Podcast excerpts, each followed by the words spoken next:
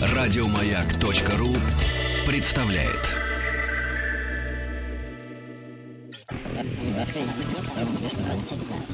Объект 22. 22. Объект 22. На севере Эфиопии в ходе раскопок английские ученые обнаружили женщину, которую глава команды Луиза Шофилд э, назвала «спящей красавицей». Рядом с лежащим на боку телом в могиле нашли карандаш для глаз и флакон со слезами умершей. Ее подбородок лежал на руке с красивым бронзовым кольцом, а лицо было направлено к необычной формы римскому бронзовому зеркалу, что само по себе довольно интересная находка.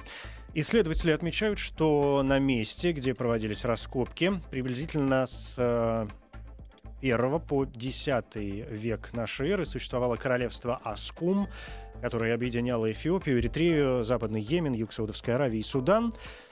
Ну вот к этому королевству я совершенно точно обещаю как-нибудь обязательно вернуться. Сегодня не столь далекие исторические погружения, хотя, как э, сказать, хотя мы, конечно, все еще в спецпроекте по истории и философии.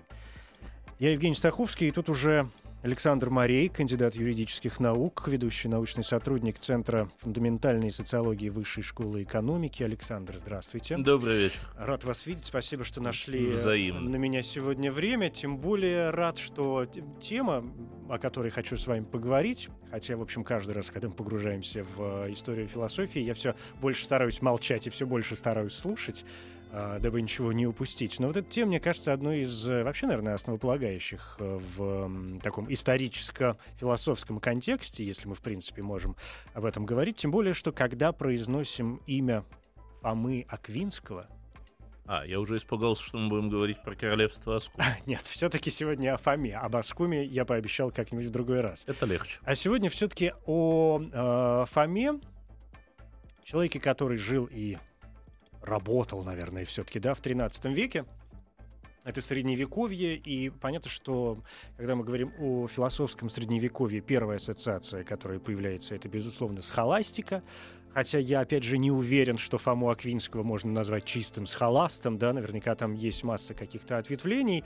А, тем более, хотя, знаете, когда говорят о схоластике, я все время вспоминаю какую-то старую, даже не шутку, но одну фразу, которая настолько прочно в меня засела, что я вообще никак не могу от нее а, избавиться. Она касается того, что средневековым схоластам было позволено спорить, как известно, обо всем, о чем угодно, даже о том, сколько чертей поместится на кончике одной иглы. Да? И есть только одна вещь, о которой спорить им запрещалось. Ну, вроде как они договорились об этом не спорить, да?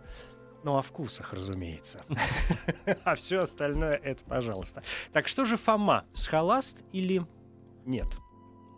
Хороший вопрос. А, Ну, э, давайте начнем тогда с э, немножко с биографии Фомы, потом с двух фраз про схоластику, а потом разберемся, кем же он был. Согласен.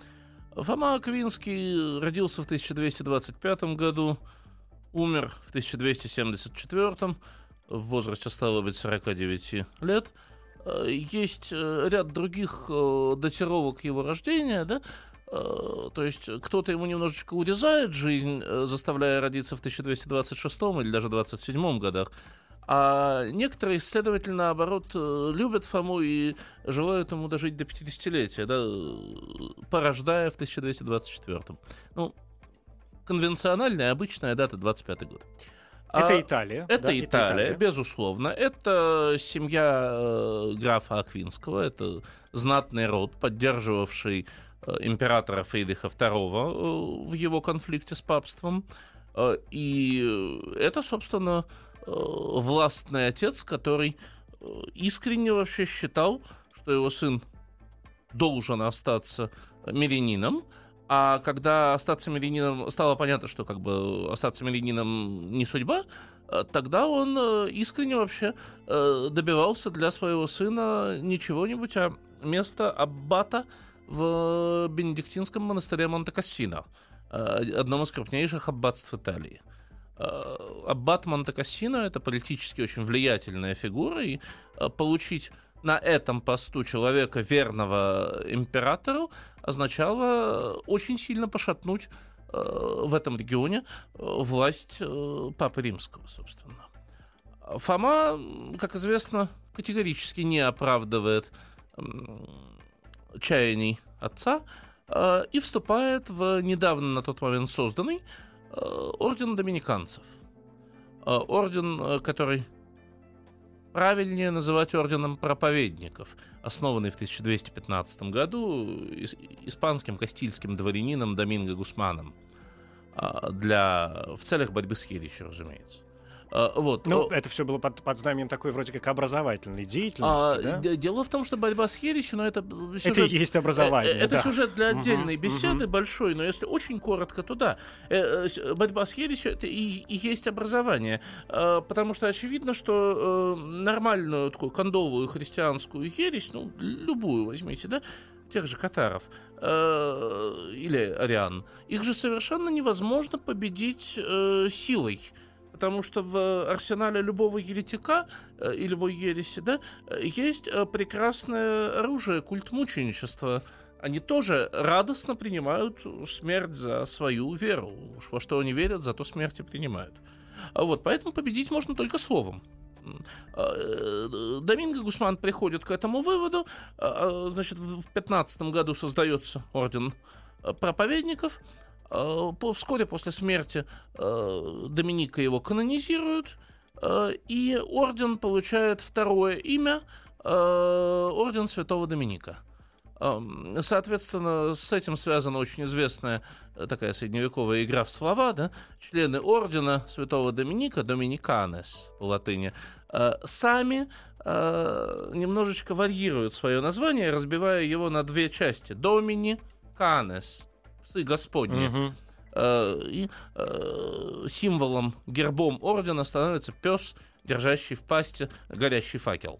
Э, герб, который категорически неверно истолковывается в рамках черной легенды Инквизиции, что, дескать, вот грызем врагов и жжем костра, э, костры, да?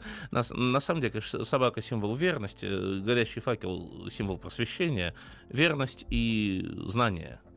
Э, вот. Э, в этом ордене э, действовало правило полноправные члены ордена, то есть не новиции, а уже, собственно говоря, доминиканцы, доминиканцем таким мог стать только человек, имевший степень доктора богословия. То есть должен быть образованный человек. Это не просто образованный человек, это доктор богословия. Это человек 15 лет отучившийся в университете, извините. Вот. И Фому практически сразу отправляют учиться. Ему выпадает счастливая карта на долю. А, он уезжает учиться в город Кёльн, а, где преподает на тот момент один из величайших схоластов, один из величайших богословов эпохи, Альберт Великий. А, Фома учится у Альберта. С этим, вот с эпизодом обучения Фомы в Кёльне связано одно из его прозвищ. Его, как известно, звали «Немой бык», быком его звали за габариты. Он очень тучный человек, и умер-то он в итоге от водянки. Э, вот, он такой большой был, да? А немым э, прозвали вот за что. Перед нами, смотрите, 13 век, да, середина 13 столетия. Фома едет в Кёльн, в Германию, сам Фома итальянец. Но на латыни в Европе уже не говорят в этот момент. Он едет в Кёльн, где говорят по-немецки. Ну, на немецком языке той эпохи, да. Э, вот, где говорят по-немецки, а он по-немецки не говорит совсем. И поэтому во всех дружеских разговорах, во всех между собойчиках, э, во всех беседах, которые идут вне э, лекций и вне обсуждения каких-то университетских материй, он глухо молчит, за что и получает прозвище «немой бык». И его учителю приписывают, Альберту Великому приписывают знаменитую фразу, когда он услышал это прозвище, он по легенде сказал, когда этот бык замычит, Европа содрогнется. Э, из Кёльна Фома уезжает в Париж, и долгие годы он учится и э, работает, преподает в Парижском университете. Богословие, разумеется. Что это за скачки с места на место? Зачем это надо вообще? Ну, это не скачки с места на место, это э, особенности единой университетской системы, да? Э, здесь же надо понимать, что такое Европа э, там, 12, 13, 14 веков. Это, простите, отсутствие таможенных барьеров, это единая университетская система, к слову сказать, Болонская, это единое политическое пространство Священной Римской империи, и одним из основных условий да, является ротация кадров. Э, профессор редко читает всю жизнь в одном и том же месте. Во-первых, э, э, он, извините, приедается, ему начинают меньше платить. Вот. А в другом месте, наоборот, ему могут платить больше. А то есть понятный процесс, да. Разумеется, он может уйти туда, где больше студентов, да, или наоборот, он может уйти туда, где меньше студентов, чтобы больше времени было для своей работы для научной. Но э, в случае с Фомой э, есть еще одна важнейшая деталь, которую нельзя э, упускать. Э, как я уже сказал, Фома член ордена доминиканцев. Переоценить роль ордена в э, жизни собственных членов э, совершенно невозможно. Э, они не принадлежат самим себе. Поэтому скачки, в данном случае скачок в Париж, да, переезд в Париж, это не личная воля Фомы. Равно как и обучение в Кёльне. Это не личная воля Фомы. Это поручение ордена, который сначала направляет в Кёльн, потом в Париж. Э, и тоже понятно, да? Э, поучился у Альберта Великого. Можно в Париж посмотреть тамошних докторов богословия, поучиться у них, поработать с ними. Это орденская политика, да, подготовки новых кадров фактически. Вот. Фома достаточно надолго оседает в Париже, а, но э, затем э, переезжает, уже, уже будучи знаменитым богословом, он возвращается в Италию. А, некоторое время, несколько лет он тоже э, живет в Италии. У него есть папское соизволение, если память не изменяет, то там отдельной папской буллы ему разрешается открыть свое училище богословия, свою школу богословия, то есть это э, фактически такое индивидуальное позволение. Да?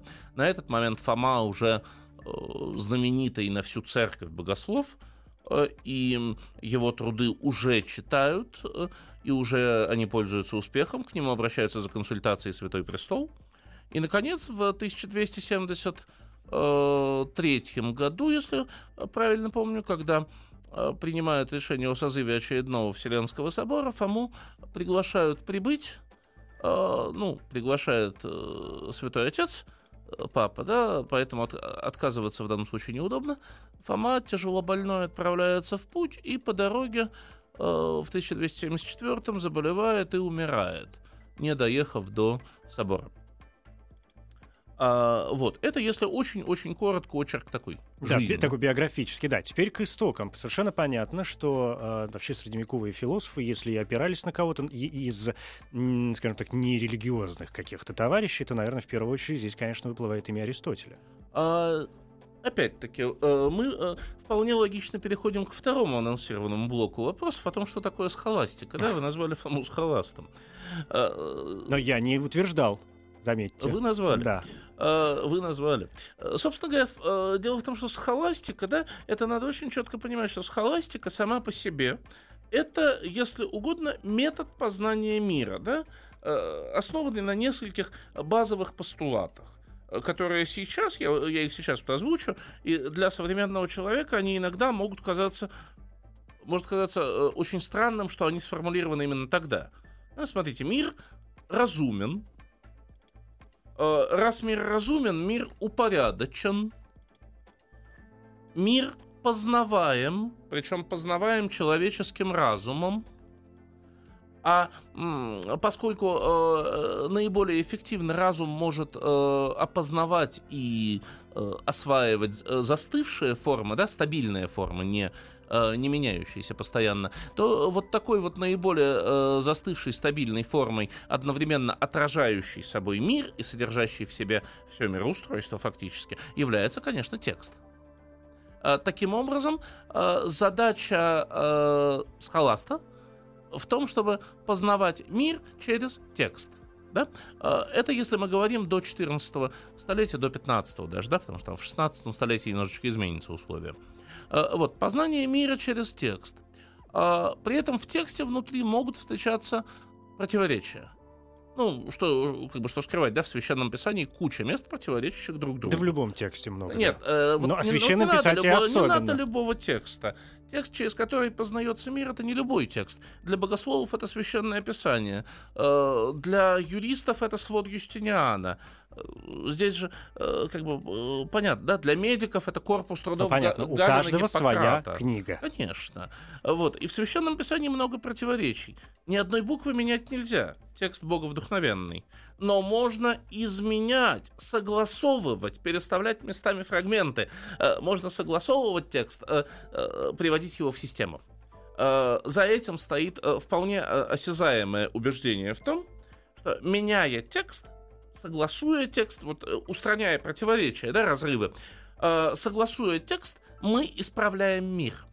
Исправляя разрывы текста, мы исправляем на самом деле разрывы в ткани мироздания. А, вот.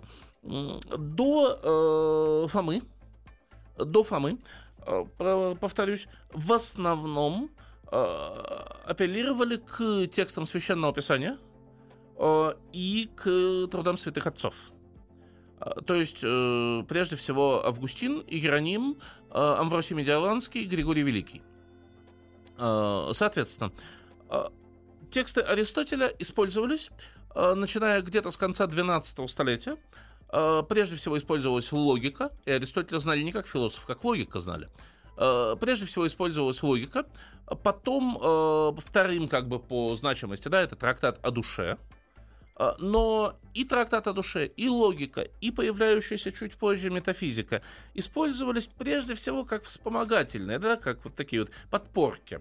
А, Методологические какие-то штуки-то оттуда можно было уцепить. Э, Вот, цитатку другую.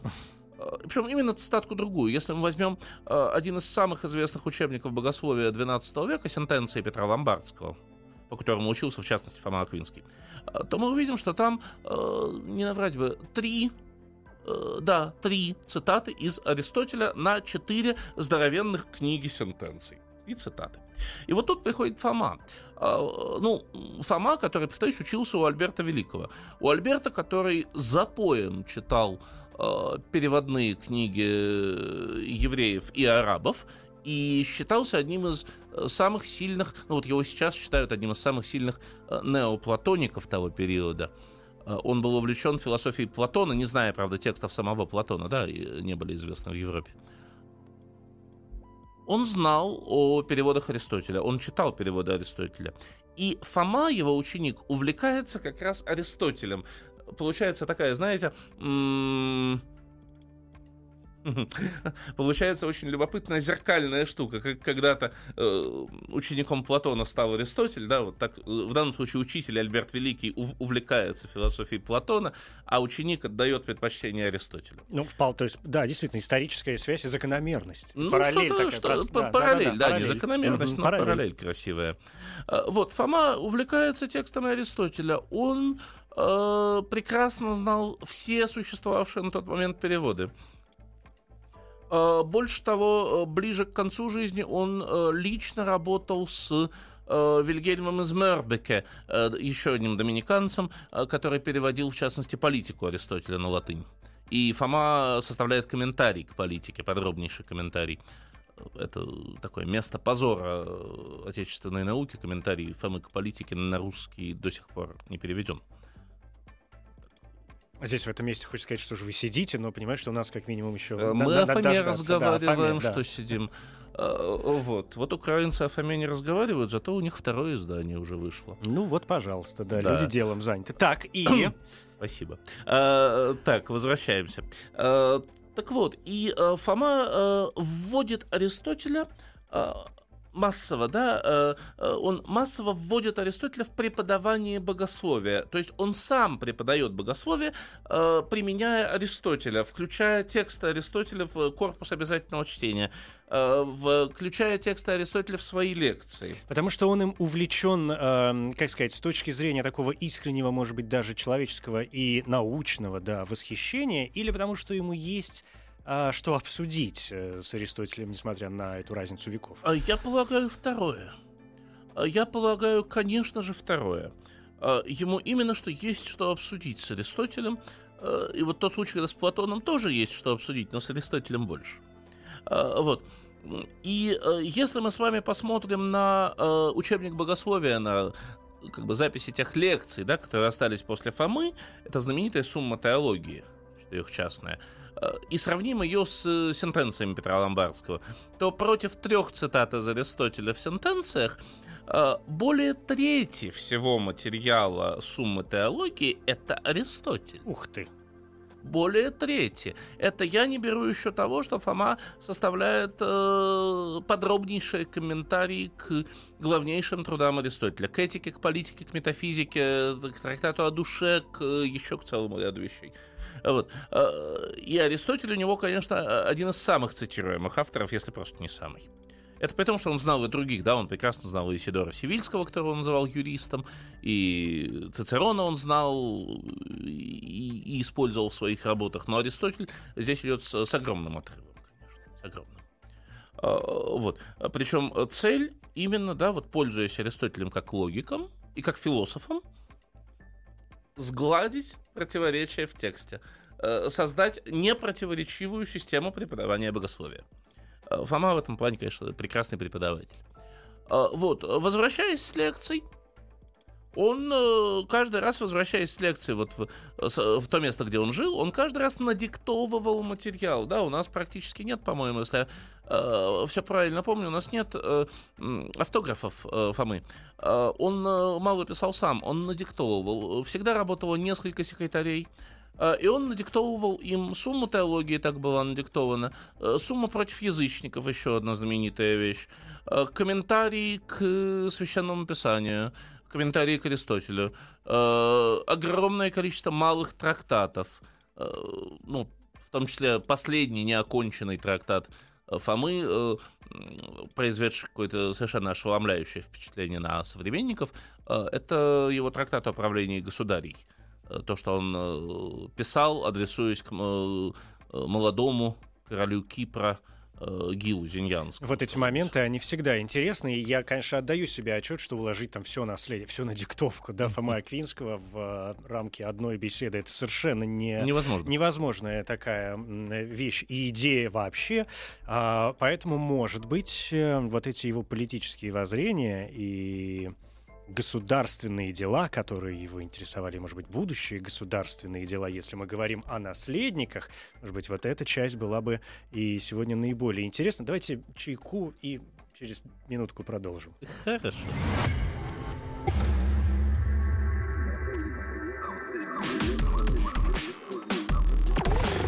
Объект 22.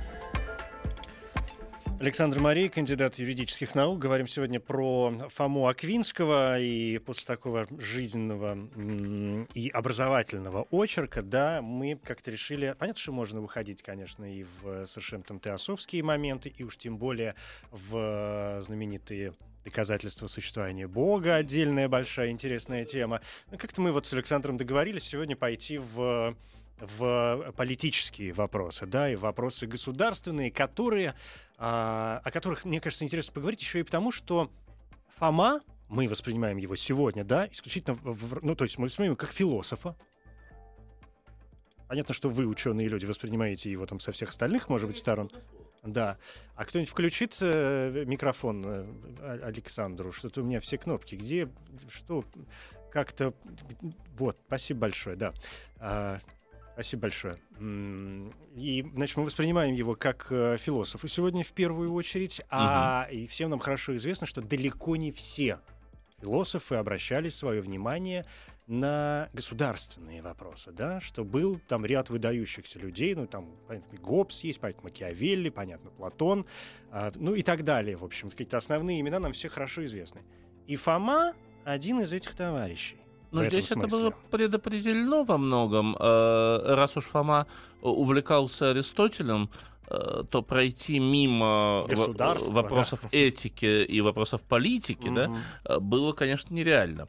А, а, соответственно, в, ближе к концу его жизни ему еще и задавали специальные вопросы, обращаясь за консультацией, да, в частности, вот поминавшийся мной э, трактат э, о правлении государей, не очень удачный перевод, э, но полное название «Управление государей» или «О королевской власти э, королю Кипра».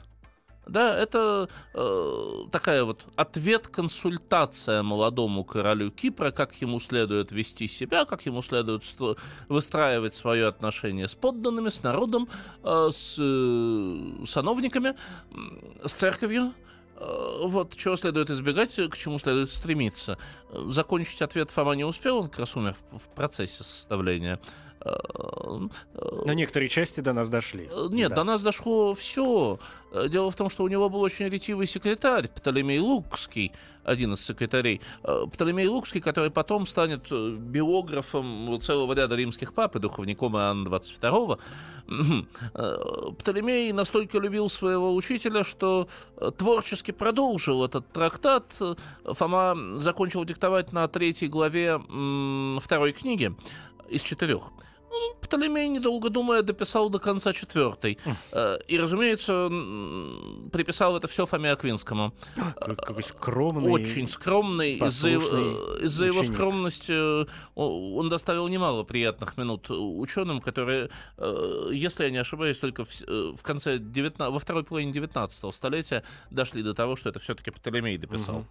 Так что скромность, да. Это, конечно... Ну и, и все-таки, то есть да. я совершенно, это выглядит очень неудивительно, да, мы все понимаем, что церковь в средневековье а, это очень мощная сила, которая ну, это так, ну, догматическая сила в, в самом полном смысле да, этого безусловно, слова, безусловно. да, и что церковь и ну не одно приличное государство, да и неприличное, в общем без не то чтобы влияния, а уж с влиянием, но даже без взгляда вот этого всевидящего ока церкви, понятно, работать не могло. Ну поэтому, не одно христианское. Да, поэтому, ну естественно, мы же говорим об этих, поэтому неудивительно э, с этой точки зрения, что были люди, церковники, которые э, позволяли себе, а их было достаточно много, которые позволяли себе наставлять не только там мелких да, чиновников, но и королей безусловно. и императоров. Опять же, но здесь есть очень важный момент. Наставлять-то их было 150 тысяч человек, но не все остались в истории как Фома. Значит, он-то как раз наставил как-то очень заманчиво.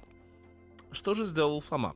А, здесь надо а, остановиться на нескольких таких базовых пунктах. Да? А, ну, пункт первый. Фома и политическая теория.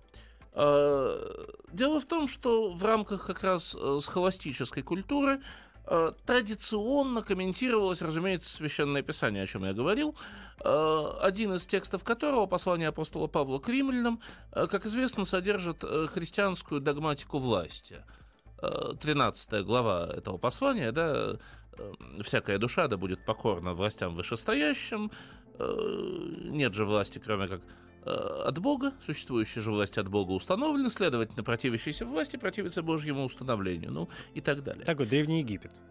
Нет, ну какой же Древний Египет? Это совсем другое. А, здесь э, совершенно другая метафизика стоит за этим, да, если серьезно.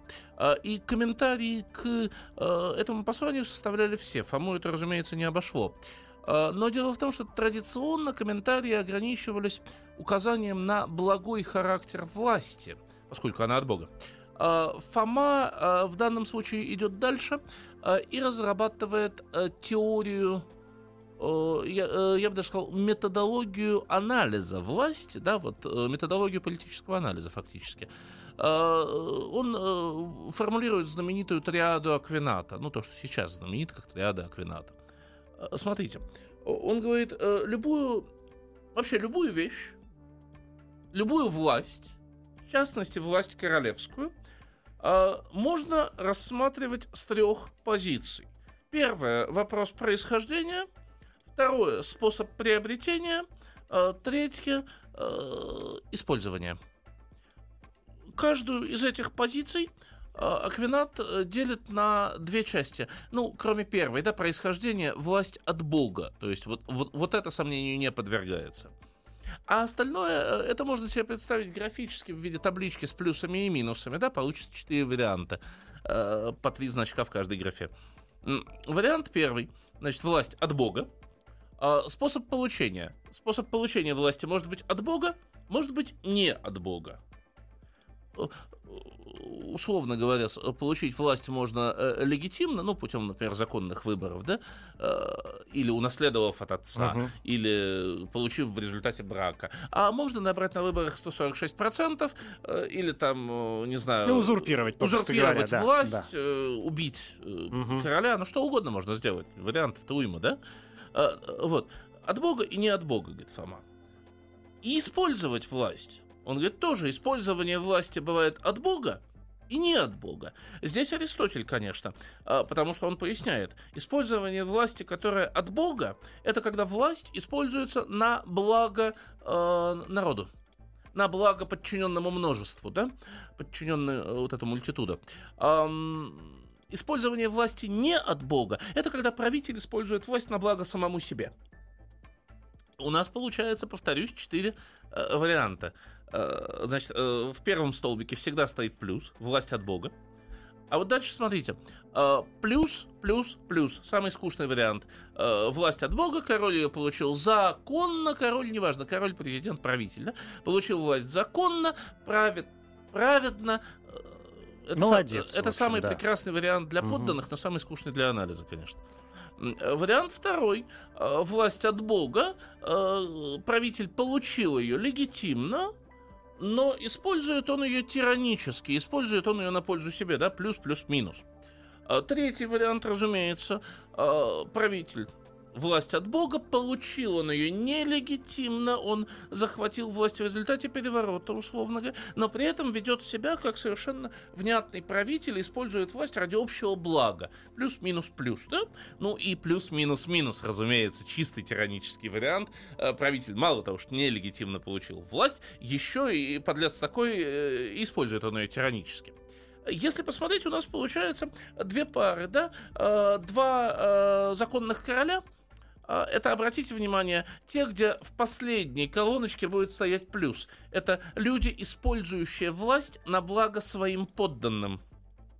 Вот это законные правители.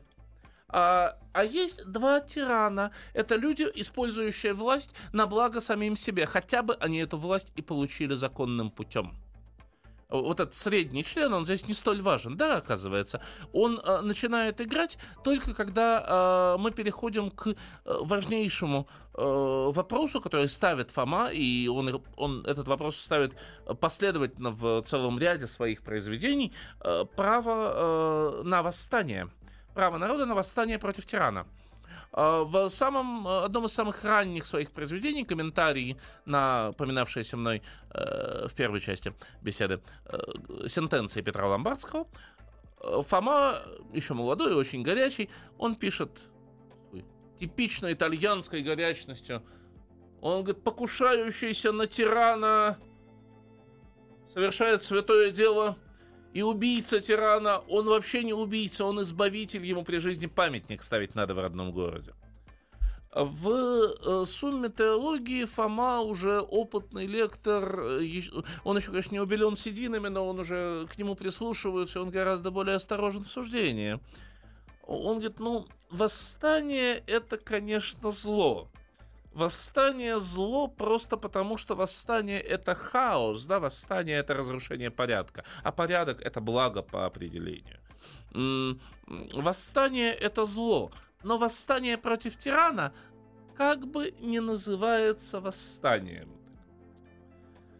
Ну и, наконец, в последнем трактате, да, в трактате управления государей, э, Фома очень осторожен.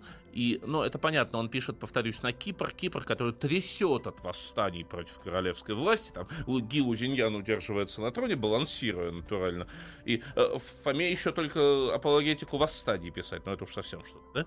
Э, вот. И он очень аккуратно пишет э, следующее, что тиран — это, конечно, мерзко. И свергнуть тирана это, конечно, не преступление. Но но, во-первых, свергая тирана, надо быть очень четко уверенным в том, что вы восстаете, это вот э, важный очень момент, да, э, в том, что вы восстаете именно против тирана.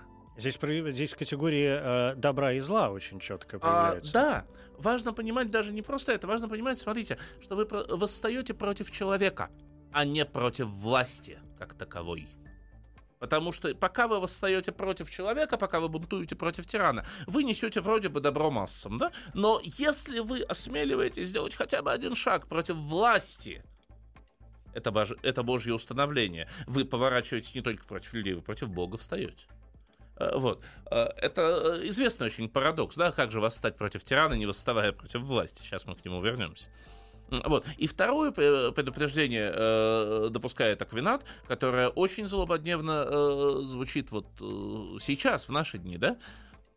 Он говорит, восставая, готовя восстание против тирана, задайте себе вопрос трижды и четырежды, а не принесете ли вы еще большего зла? Да, тиран это мерзко, кто спорит? Да, тиран это нехорошо, это, э, это ужасно, он издает дурные законы, он казнит невинных людей. Ну, понятно, да, и вообще он людоед. Э, но подумайте, вы сейчас сбросите тирана, вы начнете войну.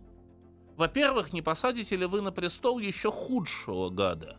Это во-первых. А во-вторых, не ввергнете ли вы страну э, в войну, в хаос? Э, э, не обречете ли вы на смерть и муки гораздо большее число людей, чем это делает вот этот тиран, который рано-поздно все равно умрет, мы все смертны.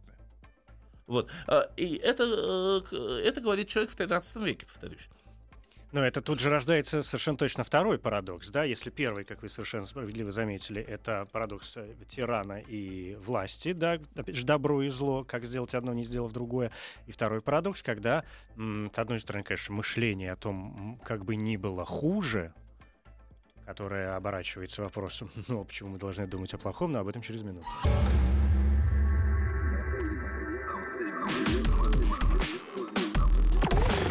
Объект 22.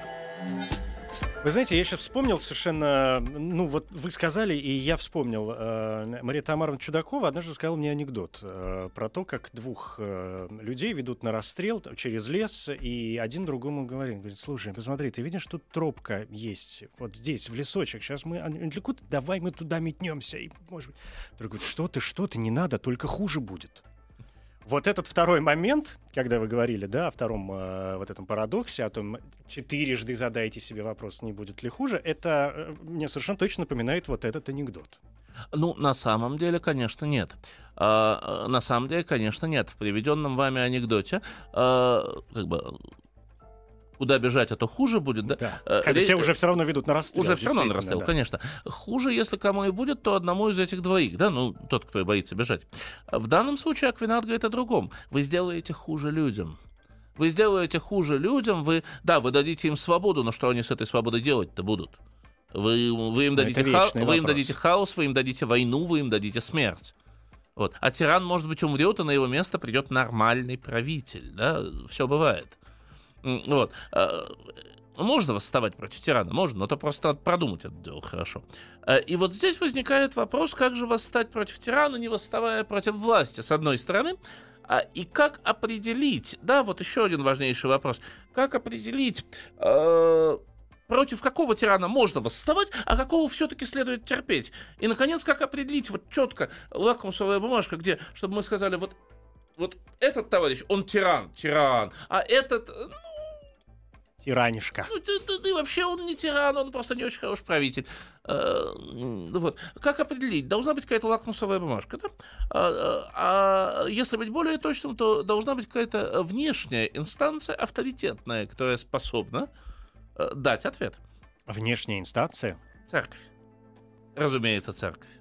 А, именно церковь а, гарантирует то, что вот если она ткнет пальцем в тирана и скажет «убей», когда, когда вопрос закрыт, да. Э, вопрос закрыт, а обратите внимание, власть в этот момент резервируется за церковью, которая, в свою очередь, вручит ее достойному.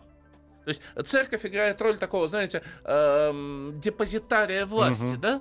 Достойному и выгодному ситуации. для себя. Ну, об этом Фома не пишет, э, он огранич... ограничивается достойным. Э, вот. И здесь э, я обращу внимание на еще одно деление, которое проводит Фома. Он, рассуждая о формах правления, традиционный вопрос в политической теории, он идет за Аристотелем, на самом деле. За Аристотелем и даже за Цицероном. То есть он выделяет всего три правильных формы. Это монархия, правление одного, правление лучших и правление многих – Он признает все три, то есть демократию он тоже признает разумеется. Из неправильных только одна — тирания.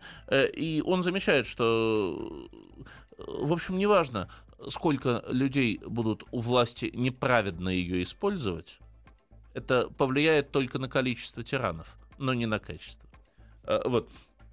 Но три положительных, да, разумеется, Фома монархист, ну, еще бы, еще бы не. Вот. Он говорит, да, бывают города, где правят э, э, толпы, где, э, как он говорит, множественность людей, мультитудо, сама является как бы господином над собой. А, бывают, где правят э, элиты. А, но лучше всего, конечно, сообразнее всего это монархическое правление. А, и вот, э, ну, потому что и у пчел одна матка, и во Вселенной один Господь, это я близко к тексту цитирую как раз о государей, э, и во Вселенной един Бог, един, единый Господь, вот и у людей един король должен быть. Лучше всего. Э, и вот здесь он проводит замечательнейшее совершенно разделение. Э, и надо понимать просто, когда он это делает. Да, это э, середина 16... О, господи, 16 Извините, середина 13 века, даже начало второй половины, 60-е годы 13 века. Вот. Что это такое? Это в Англии собирается э, первый однопалатный парламент 1265 год, да, в 95 году будет уже первый двухпалатный парламент. Это во Франции остается э, лет 50 до генеральных штатов, которые соберутся в 1302 году. То есть это начало эпохи сословно-представительных монархий вообще-то перед нами. И Фома говорит, монархия, видите ли, бывает двух видов. Они оба хороши но все-таки разберемся. Первый это абсолютное. А, когда король правит один и решение принимает один и не советуется ни с кем. А, он подобен в этом Богу, который правит один, решение принимает один, не советуется ни с кем. Подобен, но не до конца. Ибо вторая версия монархии наиболее э, соответствует мироустройству. Вторую версию Фома, и мы опять э, э, возвращаемся к Аристотелю, да, вторую версию монархии Фома называет политическая монархия. Как Бог говорит, он правит на небе, и да, решает он все сам, но правит он в окружении сонмов, праведников и святых и ангелов, и он советуется с ними – принимая решение, но решение принимает сам и отвечает за него только сам.